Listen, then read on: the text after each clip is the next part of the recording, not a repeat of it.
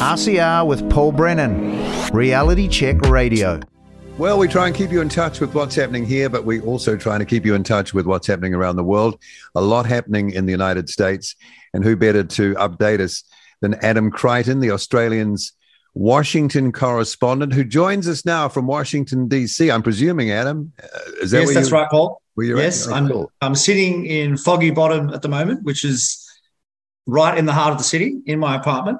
And uh, I've just actually come from the Wall Street Journal newsroom, actually, where I went to what they call Nacho Thursdays, which is a social gathering of journalists in the newsroom.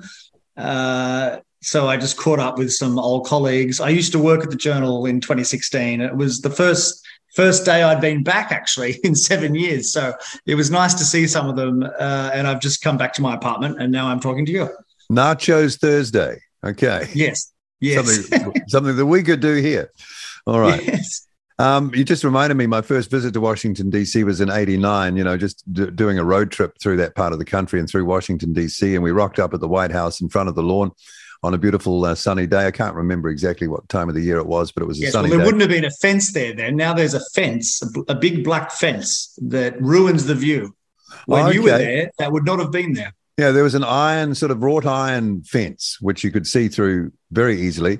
And um, a couple of fire trucks rocked up. And uh, I thought, ah, something's going to happen here. Let's let's stay here for a bit. And then Marine One came in, landed on the lawn, and Barbara Bush and a little dog got out. That's, that sounds that? pretty cool. That sounds pretty cool. Yeah. Uh, no, look, it's a bit depressing going out of the White House now. Like I say, there's this massive black fence which obscures the view for any tourist. You can't take a proper photo of the White House because you get black bars in it. Yeah. Um, and I think that, I mean, to me, that's a symbol of how uh, governments throughout the Western world are scared of their people. Yeah, yeah, good point. Uh, we had a similar thing here, though, that have gone now. Um, obviously, uh, when the uh, pushback against COVID happened, but yeah, yeah, you're right. It seems to be something. There's a lot of what fear that um, the establishment have. They think that people are going to come over the fence. Yeah, look, I think that's true. I mean, I think the past three years, you know, the middle class, the lower class throughout Australia, New Zealand, Western world have had a really rough time. You know, they've become a lot poorer and they've seen the elites in those same countries become richer or at least maintain their wealth and they're getting angry about it. And I think, you know, you see governments, whether it's France, the United States, uh, uh, UK, there's a lot of anger and uh, and you know, it, uh, like I think it's going to get worse actually. Uh, wow, really? So there might be, you know, they might need to extend the fence. yeah, double layer. All right. um, I want to get to Trump. I want to get to woke corporations and uh, and a few other things. But let's start. It seems we're talking about the White House with who is in the White House, and that's Biden. And uh, we carried the report here uh, last week, mid last week, of the Oversight Committee holding, they called it an historic news conference. You, you can tell us if it was or not, um, regarding Biden family crimes and corruption.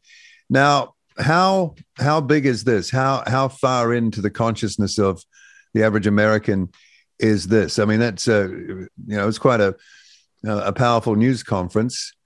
Uh, what what do you think about look, that? Well, look, it could be very big. Uh, you know, certainly there's a lot of circumstantial evidence that the Biden family received millions of dollars from foreign corporations and individuals when Joe Biden was vice president uh, and after he left the White House. Uh, there's no smoking gun proof yet that he was being influenced by foreign nationals for any sort of policy purpose. Uh, but you know what I do find extraordinary is that you know, there is a lot of circumstantial evidence. And just this week, the House Oversight Committee, which is now controlled by Republicans, they presented a lot of evidence, well, which is all factual, that their Biden family created, I think, 20 corporations and they received, you know, something like upwards of $10 million of cash from, from foreign nationals over a long period. And that money was farmed out to various Biden family members, including uh, Joe Biden himself, I believe. Uh, and you know that that's it's just circumstantial. We don't know why those payments were made, but you would have to think, right? Given the Biden family doesn't do anything apart from politics, that the payments must have been made uh, for for favors of some sort or or you know policy uh, purchases of some sort uh, but you know which to me is a big story and i've written about it a bit in the australian but i must say the us mainstream media which you know which is 80% uh, diehard democrat has paid very little attention to it um, so i think until there is a smoking gun and who knows whether there will be or not but i think until they until there is uh, the ordinary American uh, is not going to know about. It. That's incredible, actually. Oh, it is. It is because because I mean I'm not you know massively pro Trump in any way. I like to think of myself as pretty objective, but but I just think if the shoe was on the other foot and if these transactions were found out about the Trump family, it would be at least I think it would be 24 7 attacks oh yeah. uh, from the mainstream media. But it's largely a blackout actually um, which you know i find really bizarre and also sad. I mean i'm a i mean i'm a mainstream media journalist. I have been for 11 years and it's my industry it's my job. Um, and you know i mean i'm just a very small cog in in the huge enterprise but but it does sadden me that my industry takes so little interest in this. Yeah, one of the representatives, I think, made the point that uh, you know when it comes to Trump, um, and he, obviously is worth a lot of money. People know he's in business, and all that can be tracked. But when it came to the Biden family, I think the quote was, "He has no business." well, that's exactly right. I mean, they are literally the embodiment of the political class. I mean, Joe Biden. So Joe Biden is you know the characteristic politician. I mean, he's never done anything else. He's been in politics since he was 29. I mean, he's obviously been very successful. He's now president. Um, but yeah, he's never done anything else. Uh, and look, I mean, I don't know the truth of the matter. I mean, it's very interesting that Joe Biden says point blank, he's done nothing wrong. His son's done nothing wrong. Uh, you know, he says that over and over again. Um, and I, you know, he says it in a charming, sort of grandfatherly, avuncular way. I mean, he's a likable kind of guy. Uh, I mean, despite his you know cognitive decline, he's hard to hate. Um, but you know, may, I mean, just just in recent months, I've started to think maybe he's actually lying. I mean, wow. I mean, I don't know. I don't know, of course, but but there are these transactions we just discussed, and you have to wonder why would why would these Ukrainian and Chinese companies be paying several millions of dollars to the Biden family? Um, like for what service? I mean, I just don't know consulting on gas. yeah, and I'm sure Joe Biden knows a lot about the insides and outs. No, no, that, that's Hunter. That's Hunter. He's the oh, guy. Oh, yes, an expert, of course, an expert in the gas industry. Yeah, yeah, they've been headhunting him all around the world, and and Ukraine got him. I mean, it does look. I mean, you'd have to say it looks very fishy and very embarrassing. And I mean, privately, I've been saying to people, I don't think Joe Biden will be the candidate in 2024.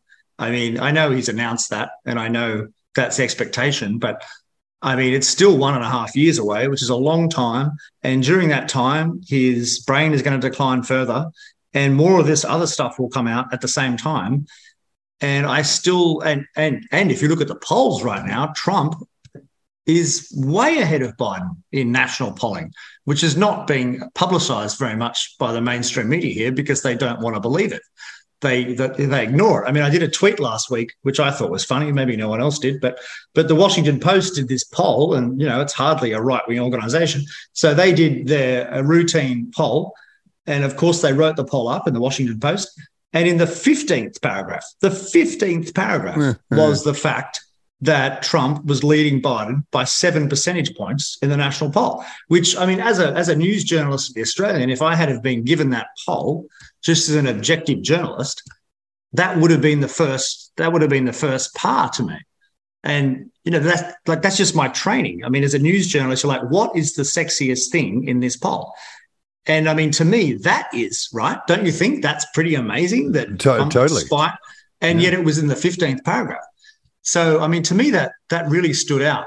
Uh, just just how much the mainstream media here do not even want to report the fact that Trump is way ahead in the polls. Yeah, that's kind of crazy from uh, the professional angle, as you as you just mentioned. But it just lacks common sense in reporting, doesn't it? at, at the most. Yes, basic look, it does. level. I mean, the the media here. I mean, I haven't written a column about it yet, but I've been mulling it over in my mind. It's it's it's extremely biased. I mean, it's very polarized. I mean, it's there really isn't a mainstream outlet that is completely neutral, really. Um, Yeah. You know, I think- I think Tucker Carlson's been talking about that. He's made some very clear points on that uh, in the last. No, he did, and that was a very time. good tweet. I think it was seen by 25 million people or something a few days Wow. ago. And I mean, he's right. And actually, Elon Musk made a good statement about that too. He said all media, to some extent, is propaganda, and I mean that is that is true as a as a factual observation. I mean, it's a matter of extent because I mean, you know, if there's a 700 word news article, 600 word news article, obviously some facts are chosen and and some others aren't. Uh, and so, you know, that, that and that's that's the discretion of the journalist who's writing the story. Um, so that's true, but, but nevertheless, I mean, as someone who's been a journalist for eleven years, I, you know, like to think that most journalists, and I include myself in this, uh, when I write a news story, I really do try to be as fair as possible. Uh, But I don't think that's true for a lot of mainstream journalists, which really saddens me. Okay, you mentioned uh, Biden and the poll rating for him and way behind Trump. RFK Jr. seems to have really injected some energy into Yes. and anticipation into this, and probably on both sides of the aisle too, is the impression I get. He's come out and said some very strong things. I don't know if you caught up with him or how No, widely have, was. Reported that that he was ca- basically fingering the CIA for the death of his uncle. You know, barefaced. Well, look, I wrote a column about that back in January. I, I kind of went down the rabbit hole with the JFK assassination in December. Just I had a bit of time off, and I just binge watched various, various documentaries about it. And I mean, I'd never, I, I'd never paid much attention to it before. But honestly, it's it's extraordinary. I mean, there are a lot of strange facts about that situation that left me thinking. And I'm not a conspiracy theorist by nature because I think people are too stupid to sustain conspiracies. But but nevertheless, it was. I mean, it, I mean, I was left thinking that it's 50-50 chance that he was. Uh, well, well, at the very least, the CIA knew about it or knew it might have happened. Right? I mean, that's that's a different statement from saying they killed him. Um, but certainly, I was left with. Well, I just thought it was, ext- you know, there were just so many things that happened that day in Texas that were very strange. I mean, the main ones being I don't know how, you know how long you want to get in this, but I mean the route was changed at the last minute. You know, the autopsy was changed. The bullet went through the front of him, not the back. Uh, I mean, That's a hard one to explain. it is very hard, and it was covered up very much so. And of course, the Warren Commission was run by Allen Dulles, who hated JFK and was sacked by JFK. Which you know it seems a strange choice to run the you know to run the commission that looked into the the assassination. I don't know, and you know my my more rational, conventional central banking background says that, you know hmm. that can't possibly be a be a conspiracy. But I must say, it's the mountain of evidence, which actually JF, which actually RFK mentioned a lot this week in in various interviews. There's there's a lot of evidence to suggest that the CIA at least knew that there may have been a possibility that you know he was going to be killed, and that's that's pretty profound stuff, right? It is. I yeah, mean, is. and and also it's worth pointing out, as as RFK also said, that there's still a couple of hundred documents which have not been released, despite the fact there's this law that says they should have been released by 2017, I think. And and they haven't been, and even Trump didn't do it, and Biden didn't do it. So, so I mean, it seems to me the institution of the CIA is very powerful, and they do not want these final documents released. But you know, the good news is, I think you're young enough, and I'm young enough too, that in our lifetimes they're going to be released, and we will have more information. What did Chuck Schumer say that the security agencies ha- have seven seven ways of whatever he said to, to get you?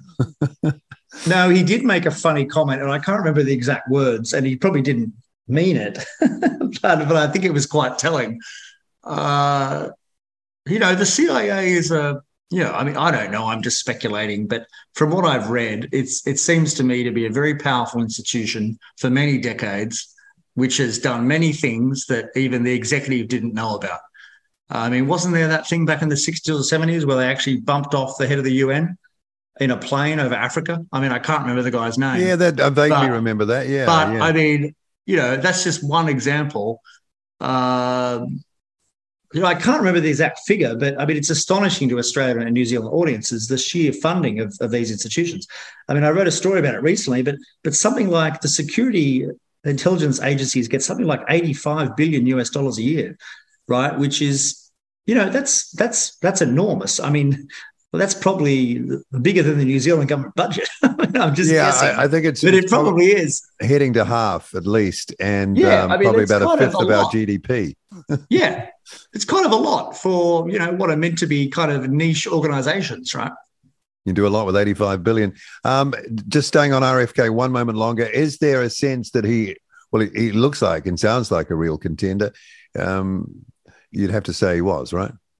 Well, look, I mean, I'm biased and I want to put it out there. I like him a lot. And I went to his campaign launch in Boston a few weeks ago. Um, I like him because he believes in things. I mean, I don't agree with him on everything, but I just crave, I think, like many Americans, like like many citizens of Western countries, crave a politician who actually has principles and believes in things and is well read and is and is eloquent. And and RFK to me is all of those things.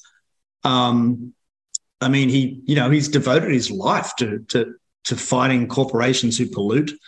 Um, and he took a stand on vaccines, which proved very controversial. And I don't, you know, I don't know whether it's right or wrong. I've not read the science myself, but you know, but I'm not the sort of journalist who, you know, who just agrees with the talking points of the establishment uh, because I don't know if they're true or not. And you know, frankly, we just had three years of this COVID, you know, BS, where I think a lot of people have realized that actually the establishment's viewpoint on things is often very wrong.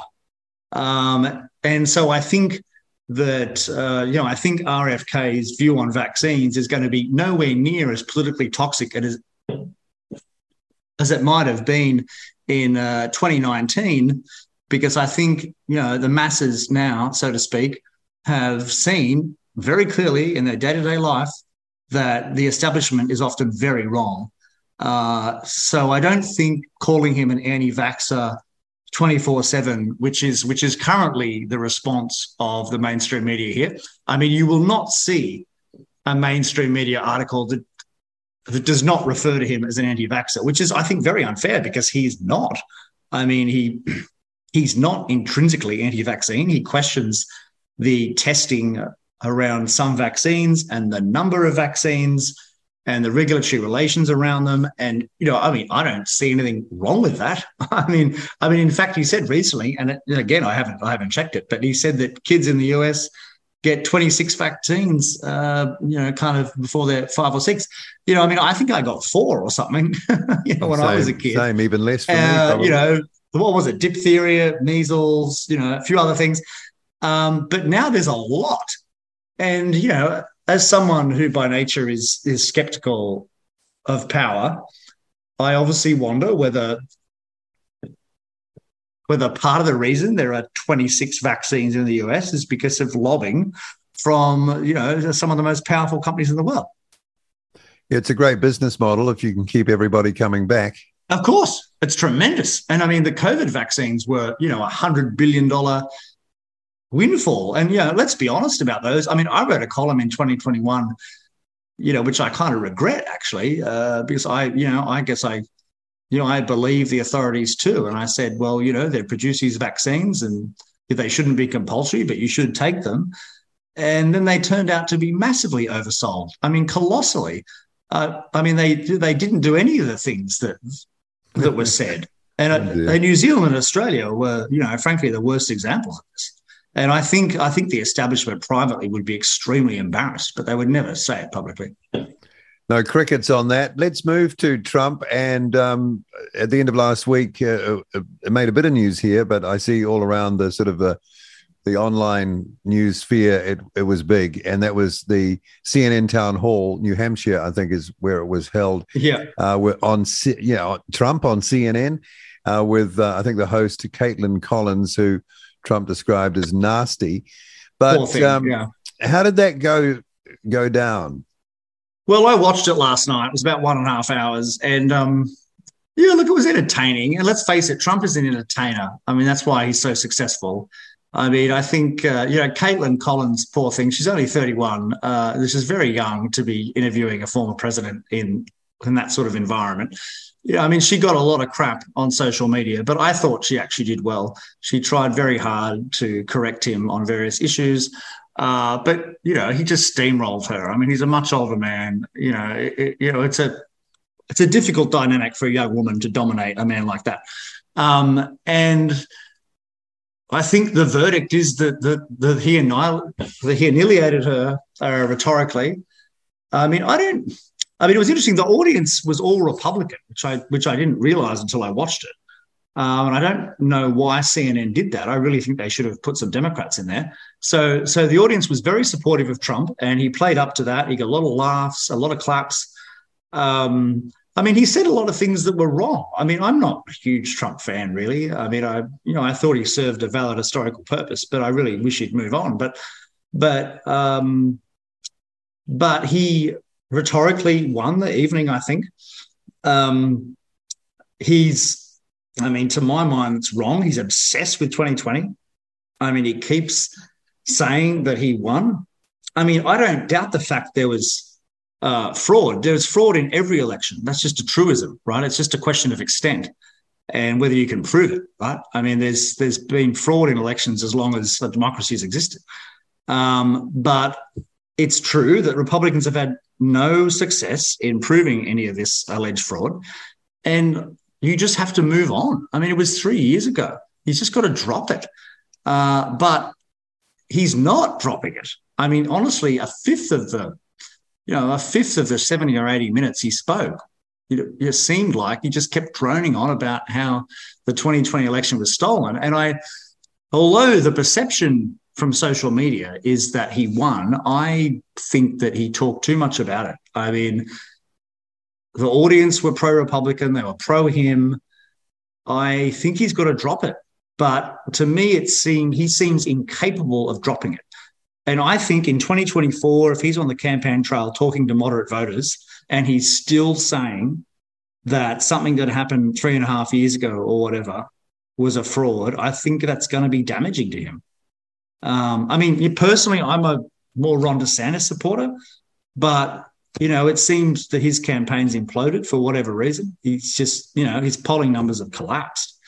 Uh, so you'd have to say right now, Trump's going to be the nominee. And as even John King said on CNN, I mean, Trump could well be the next president. I mean, he's leading Biden in all the polls. I mean, as we said earlier, not very much uh, reported because I think the mainstream media are in horror, but he is. Yeah. Um, and uh, having him on CNN was an interesting thing. And I want to um, move to what could get in the way of him you know, maybe ending up president again, and that is the legal issues that he's been facing. There's the um, the rape trial that's been going on, and uh, I think that uh, he was found guilty of sexual assault in the end, wasn't he? And um, they're, they're appealing that, and then there's the connection to January 6th because the Proud mm. Boys have have gone down, and there's talk that they'll come for Trump on that as well, and maybe even because there's a precedent now set with the Proud Boys and others uh, from that uh, time uh, that you know they could try and incarcerate him while he's on bail. Uh, uh, can yeah. can can can America handle that? Do you think? Well, look, I mean, it's you know, it's really interesting. As Trump said last night on CNN, and he was very correct about that. It was probably the most correct thing he said all night was that, sure, you know, I've been charged, but every time I'm charged, my poll numbers go up. And he's right. I mean, when he announced back in November, most journalists, including me, I must say, I was wrong, uh, were writing him off. You know, they said it was a joke. They made fun of him, uh, like in his announcement in November. But since then, literally, his support has doubled, which no one would have predicted, right? And that's and that's throughout the you know all this cases, the New York case, uh, the rape case, so clearly, there's a very large share of Americans who just do not believe the verdict. You know, they do not they do yeah. not agree with the verdicts, and and they believe his rhetoric about biased juries, biased judges, and so forth.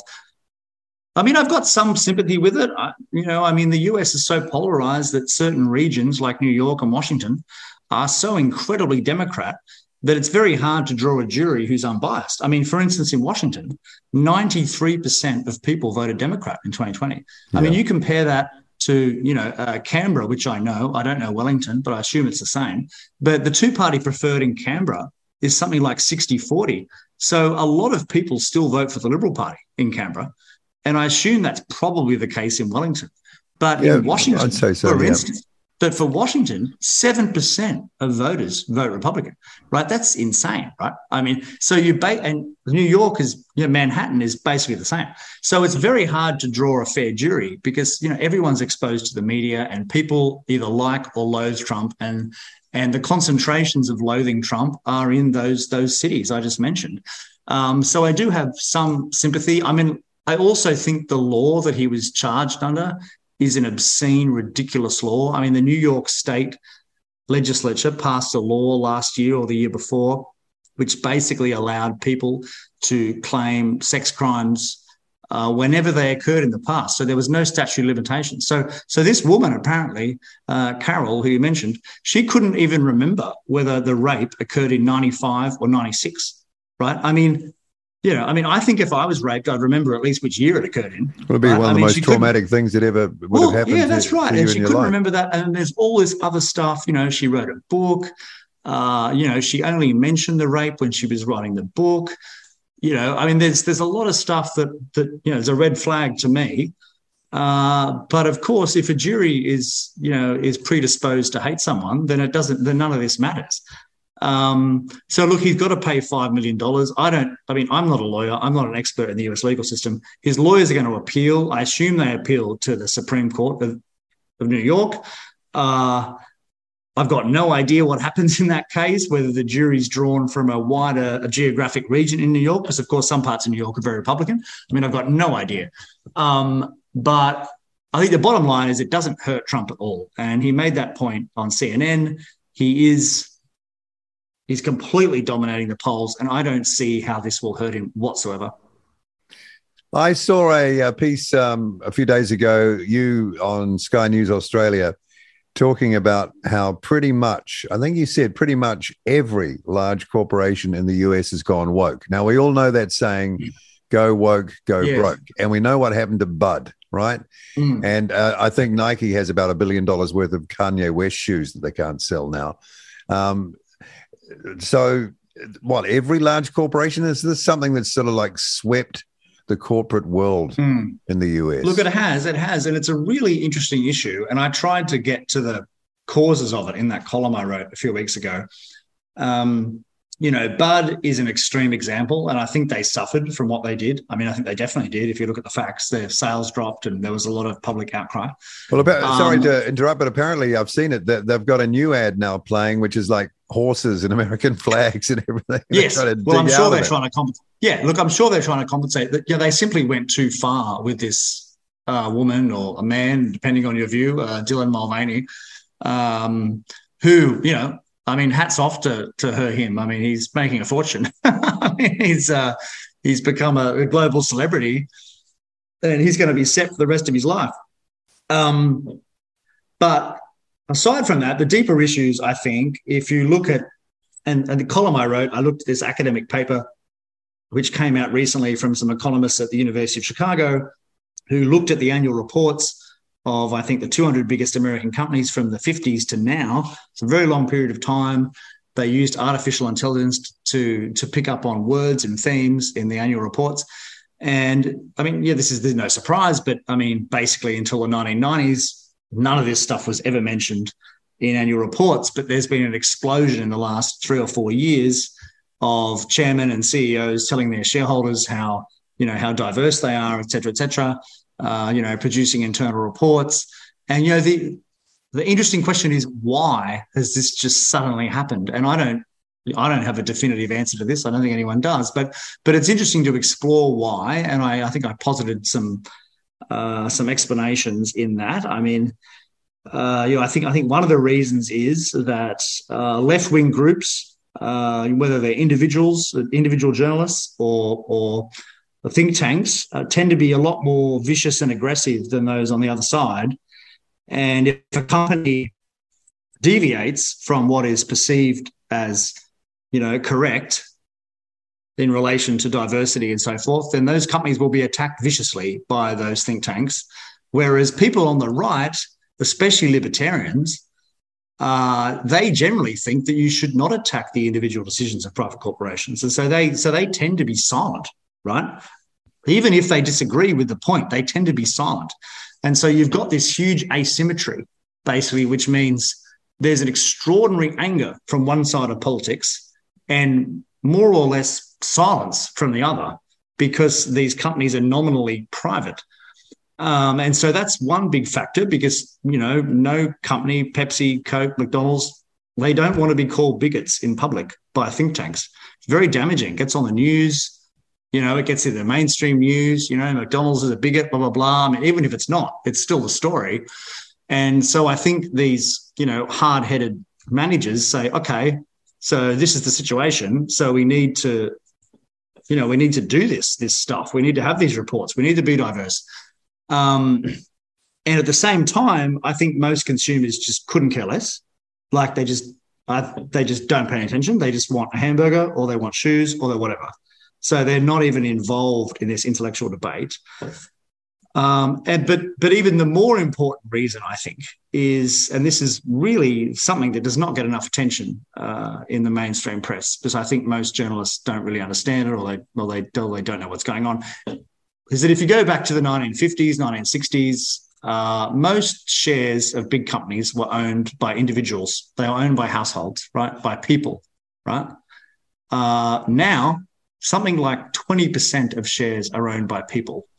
Right? It's a very small share. Yeah. Right? So it's all hedge so, funds and, and yes, funds under management. Yes. Yes. So it's the BlackRocks, the Vanguards, hedge funds, uh, big superannuation funds, and they have a totally different incentive structure from ordinary people, right? So, I mean, for one, they have they have the institutional capacity to vote, whereas most individual shareholders never voted because they just, you know, they got a letter in the mail, whatever, throw it out, right? Because they just don't understand it all. But but these large shareholders, they have a view, they have an ideology, and they vote, right? I mean, they're holding the shares on behalf of other people but they still have the voting rights, which is very powerful, right? So, so, so most of the companies in the world, most of the big companies in the Western world, are owned by a, fairly few, uh, you know, fairly small group of individuals. Really, in practice, even if they're holding the shares on behalf of others, and they are all beholden to this ESG, what I think is kind of a religion. Um, and they put pressure on these companies. They have rankings. They criticize them if they deviate. Uh, so that's a massive pressure.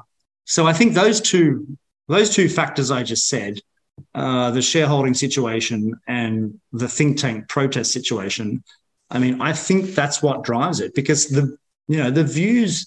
Um, you know the views that have been put out by large companies are so at odds with what ordinary people think. I mean, that's just surely that's a fact, right? I mean, surely that's not in debate. No, well, um, Bud Budweiser will tell you that. So, so yes. that's a, an extraordinary amount of power in the hands of very a very limited number of people, like Larry Fink of BlackRock and yes, a few others. But but yet they're willing to see, like for example, Bud again. You know, a, a company take a huge hit like that, and maybe it'll make them change well, their view. Look, I mean, I you know, I, I think the woman that, that commissioned uh, Dylan Mulvaney was a fairly junior employee, and maybe she's been sacked. I don't know. I think she apologized. Actually, I mean, I think oh. I think at the very least she apologized. And in fairness to Bud, I think it wasn't a mainstream advertisement. It was a TikTok thing or something.